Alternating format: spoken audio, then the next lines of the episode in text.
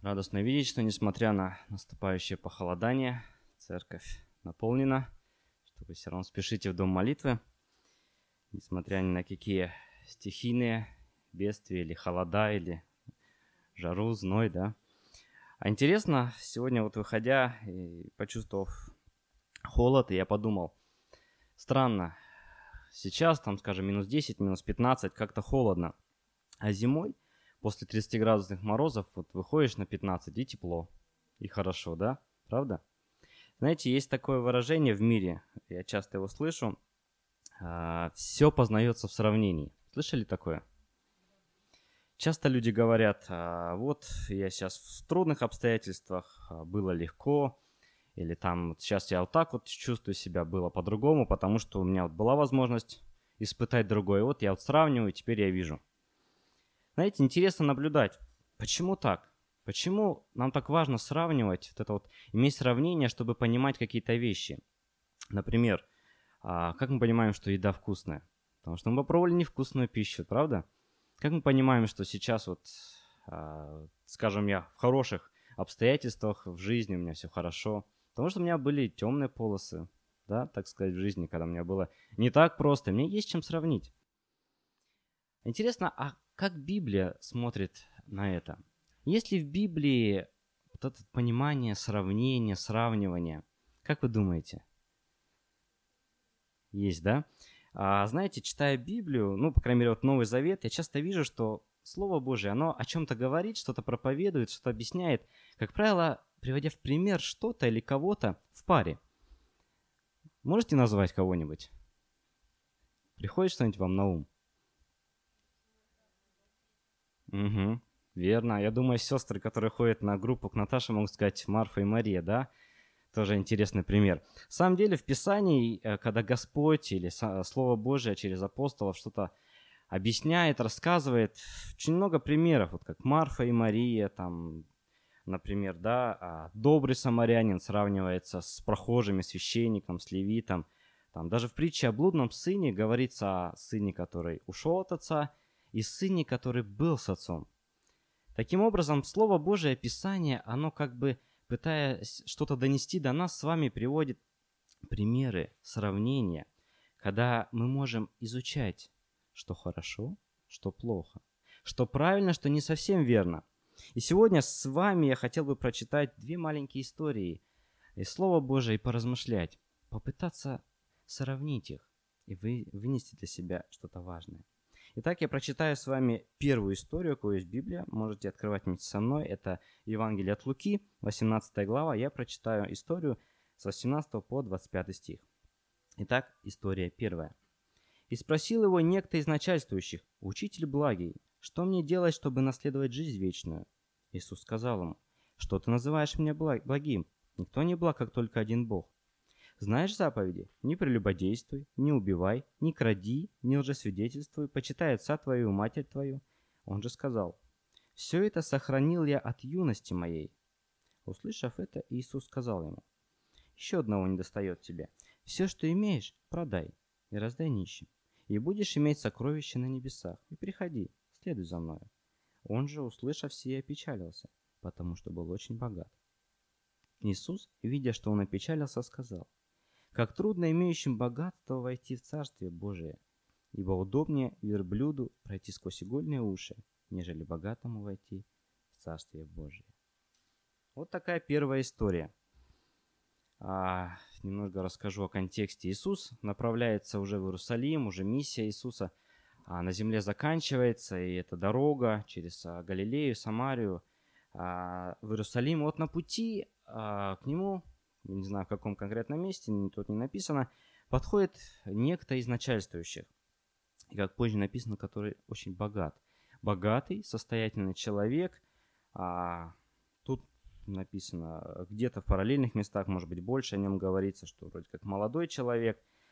И он сам приходит к Иисусу и говорит, да, задает вопрос, что мне делать, чтобы наследовать жизнь вечную. Иисус ему говорит, отвечает, что делать, но он не готов оказался расстаться со своим богатством и в итоге отошел с печалью. Такая вот грустная история немного. Я хочу прочитать следом тут же вторую историю. Это следующая глава, это Евангелие от Луки, 19 глава, я прочитаю с 1 по 10 стих. «Потом Иисус вошел в Иерихон и проходил через него. Вот некто именем Захей, начальник мытарей и человек богатый, искал видеть Иисуса. Кто он? Но не мог за народом, потому что был мал ростом. И забежав вперед, влез на смоковницу, чтобы увидеть его, потому что ему надлежало проходить мимо нее. Иисус, когда пришел на место это, взглянул, увидев его и сказал, «Закей, сойди скорее, ибо сегодня надо мне быть у тебя в доме». И он поспешно сошел и принял его с радостью.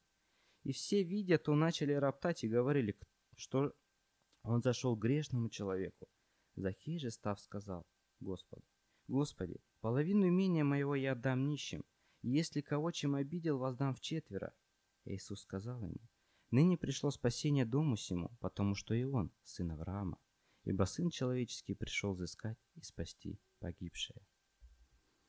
Вот Иисус двигается дальше, проходит какое-то расстояние, приходит в Иерихон.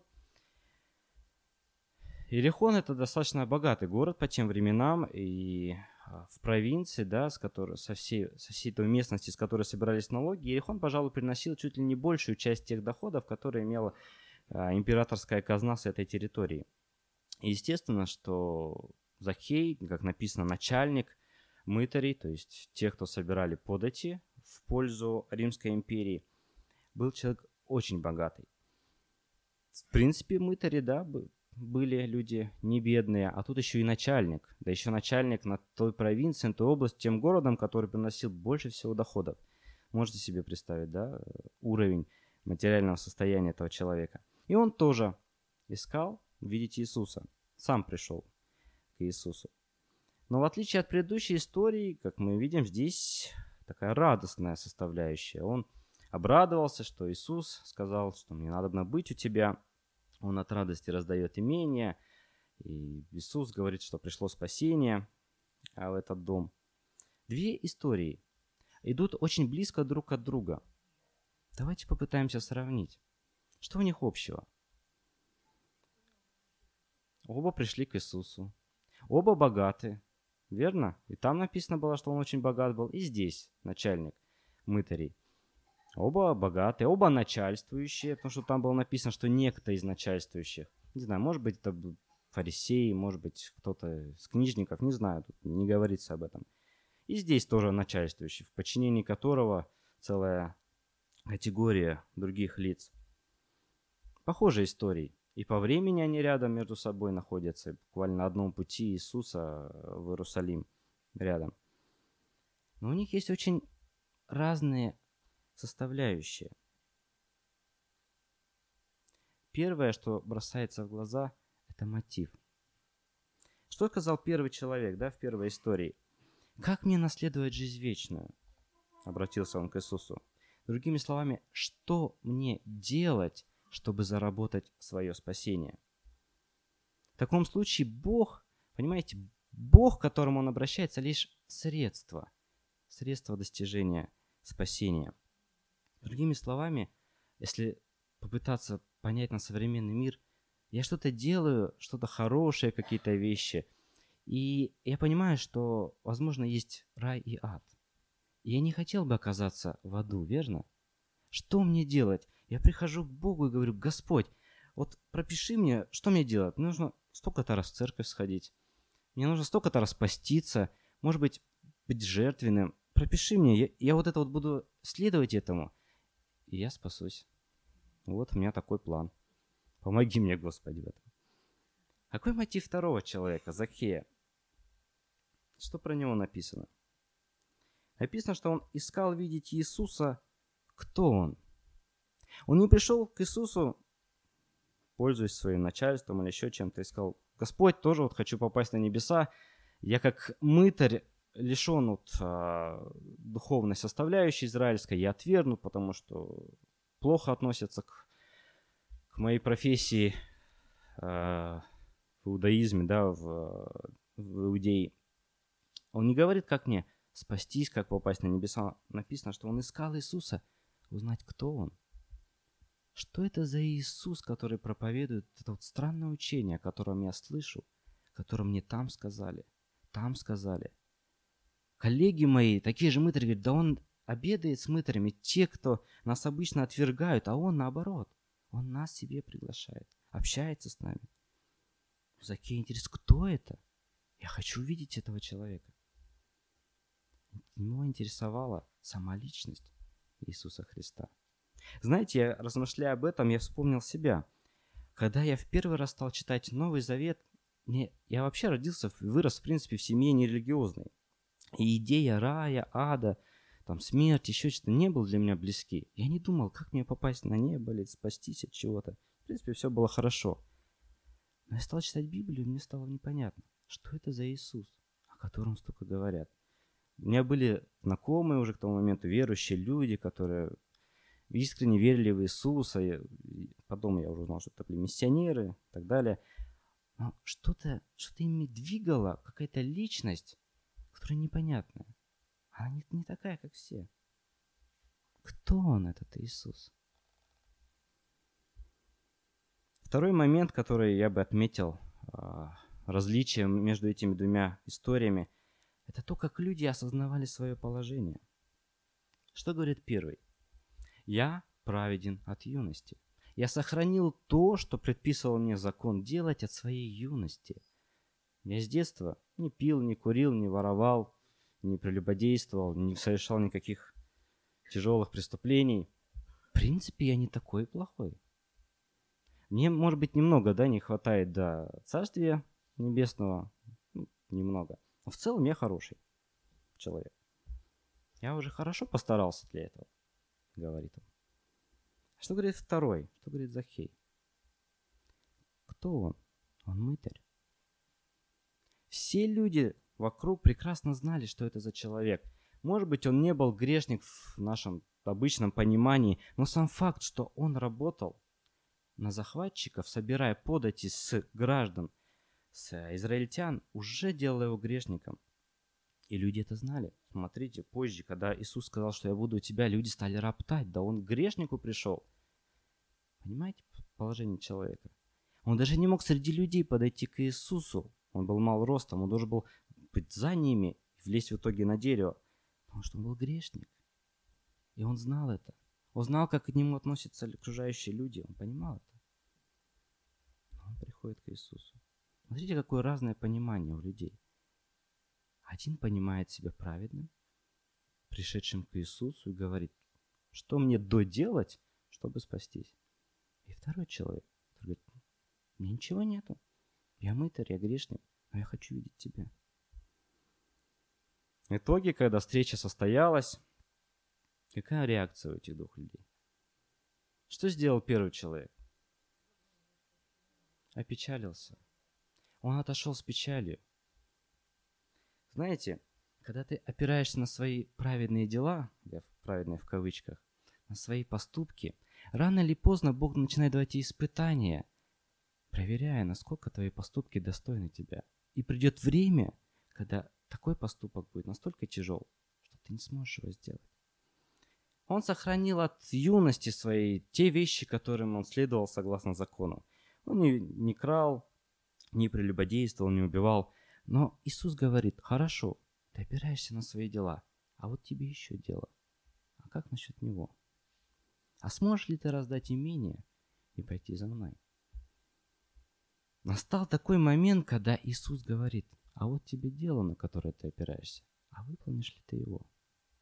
А сможешь ли ты? И если мы с вами, следуя за Иисусом, будем пытаться опираться на наши дела, на наш послужной список как христиан, которые, может быть, уже много лет ходят в церковь, настанет время, когда Бог даст нам что-то, что мы не сможем сделать. Мы также отойдем с печалью. Мы разочаруемся в своих способностях, в наших человеческих. А что второй человек? Что Закхей? Он с радостью. Он был настолько рад, что Иисус сказал, что мне надо быть сегодня у тебя, что он ах, довольный бежит, говорит, Господь, половину своего имения я отдам нищим. А кому чем я задолжал, кого чем обидел, воздам многократно. Иисус не говорил ему, раздай имение. Да, он был человек богатый, и это все знали. Иисус не сказал ему, иди раздай имение. Иисус видит сердце человека. Зачем ему просить? Он сам, встретившись с Иисусом, от радости, потому что сердце его было наполнено радостью встречи с Господом и тем, что он надобен Господу. Потому что Иисус сказал, я буду у тебя сегодня. Он сам отдает то, что первый человек даже не смог сделать. И какой исход у каждой из этих историй? У первой Иисус, посмотрев на этого человека, говорит, трудно богатому войти в Царствие Божие. Трудно. Он отошел с печалью. Он не готов следовать за Иисусом. Трудно. Даже ученики воскликнули, а кто же может спастись тогда? Помните, Иисус сказал, невозможно человеку, возможно Богу. А какой исход второй истории? Что Бог про него говорит? Пришло спасение дому, ибо и это сын Авраама. Иисус пришел спасти погибшее. Что значит погибшее? Значит то, что пропало. То, что находится не на своем месте. Каждый из нас был не на своем месте до того, как мы встретились с Иисусом Христом. Каждый из нас был потерян, пока мы не узнали Иисуса Христа. Но Он, подобно Захею, вошел в нашу жизнь. Правда? Подобно тому, как он сказал Захею, мне надо быть у тебя, Иисус каждому из нас сказал, я хочу быть с тобой. Я хочу изменять твою жизнь. Я хочу спасти тебя. И мы, подобно ему, тоже становимся сыновьями Авраама, да, в духовном смысле, как ветвь, которая отпала и которую Господь прилепил снова. Это история о нас с вами. Это история о тех, кто еще не пришел к Иисусу Христу. Тоже. Подобно Закхею, каждый из этих людей может встретиться с Иисусом. И каждому Иисус готов сказать, я готов войти в твою жизнь. Я готов прийти, быть с тобою. Я готов изменить тебя. С чего я начал? Начал с тем, с того, что важно сравнивать, да? Писание очень четко и очень много показывает нам разные вещи, которые мы можем сравнить. Мы можем сравнить сердце человека, который приходит Богу, основываясь на делах своей праведности. И можем сравнить с сердцем человека, который приходит без ничего. Человек, который праведен в своих глазах, и человек, который грешен, но который нуждается в Господе. Загляните в свою жизнь, загляните в свое сердце. На чем мы строим, да, на чем мы основываем свое отношение к Господу? Свои мотивы, помышления, свою жизнь. Подобным ли тому богатому человеку, который приходит к Иисусу и говорит, мы столько сделали, мы хорошие люди, нам не достает немного, вот пропиши нам, что нам нужно сделать. Или же мы приходим и говорим, у нас ничего нет, Иисус. Я знаю, что ты умер за меня. Я знаю, что ты рад мне. Ты рад общению со мной. Какой наш багаж? С чем мы приходим? И для тех, кто еще не знает Иисуса Христа, это действительно радостная весть. Это благая весть, что подобно Захею можно просто прийти. Даже если ты грешный человек, даже если ты ощущаешь себя худшим человеком в твоем окружении, вообще в этом городе, это не имеет значения. Иисусу надобно быть у тебя в жизни. Иисусу надобно войти в твое сердце изменить ее. И пусть Господь благословит тех, кто не сделал этот шаг, пригласить Иисуса в свое сердце. И пусть Бог больше благословит тех, кто уже это сделал, строить правильное основание. Правильное основание отношений с Богом. Пусть нас Бог в этом благословит. Давайте вместе помолимся.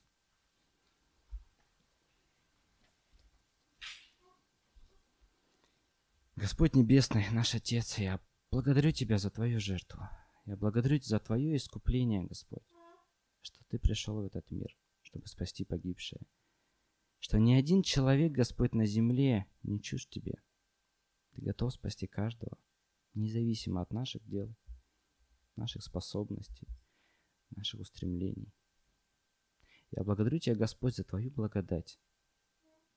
Действительно, бесконечную, бездонную благодать, Господь.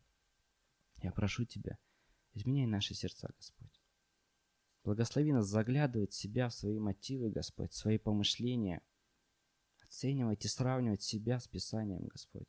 Себя с тем, чему Ты учишь, чем Ты открываешь, Господь. Пусть Твой Дух Святой работает в наших сердцах. Пусть Он продолжает изменять нашу жизнь, Господь.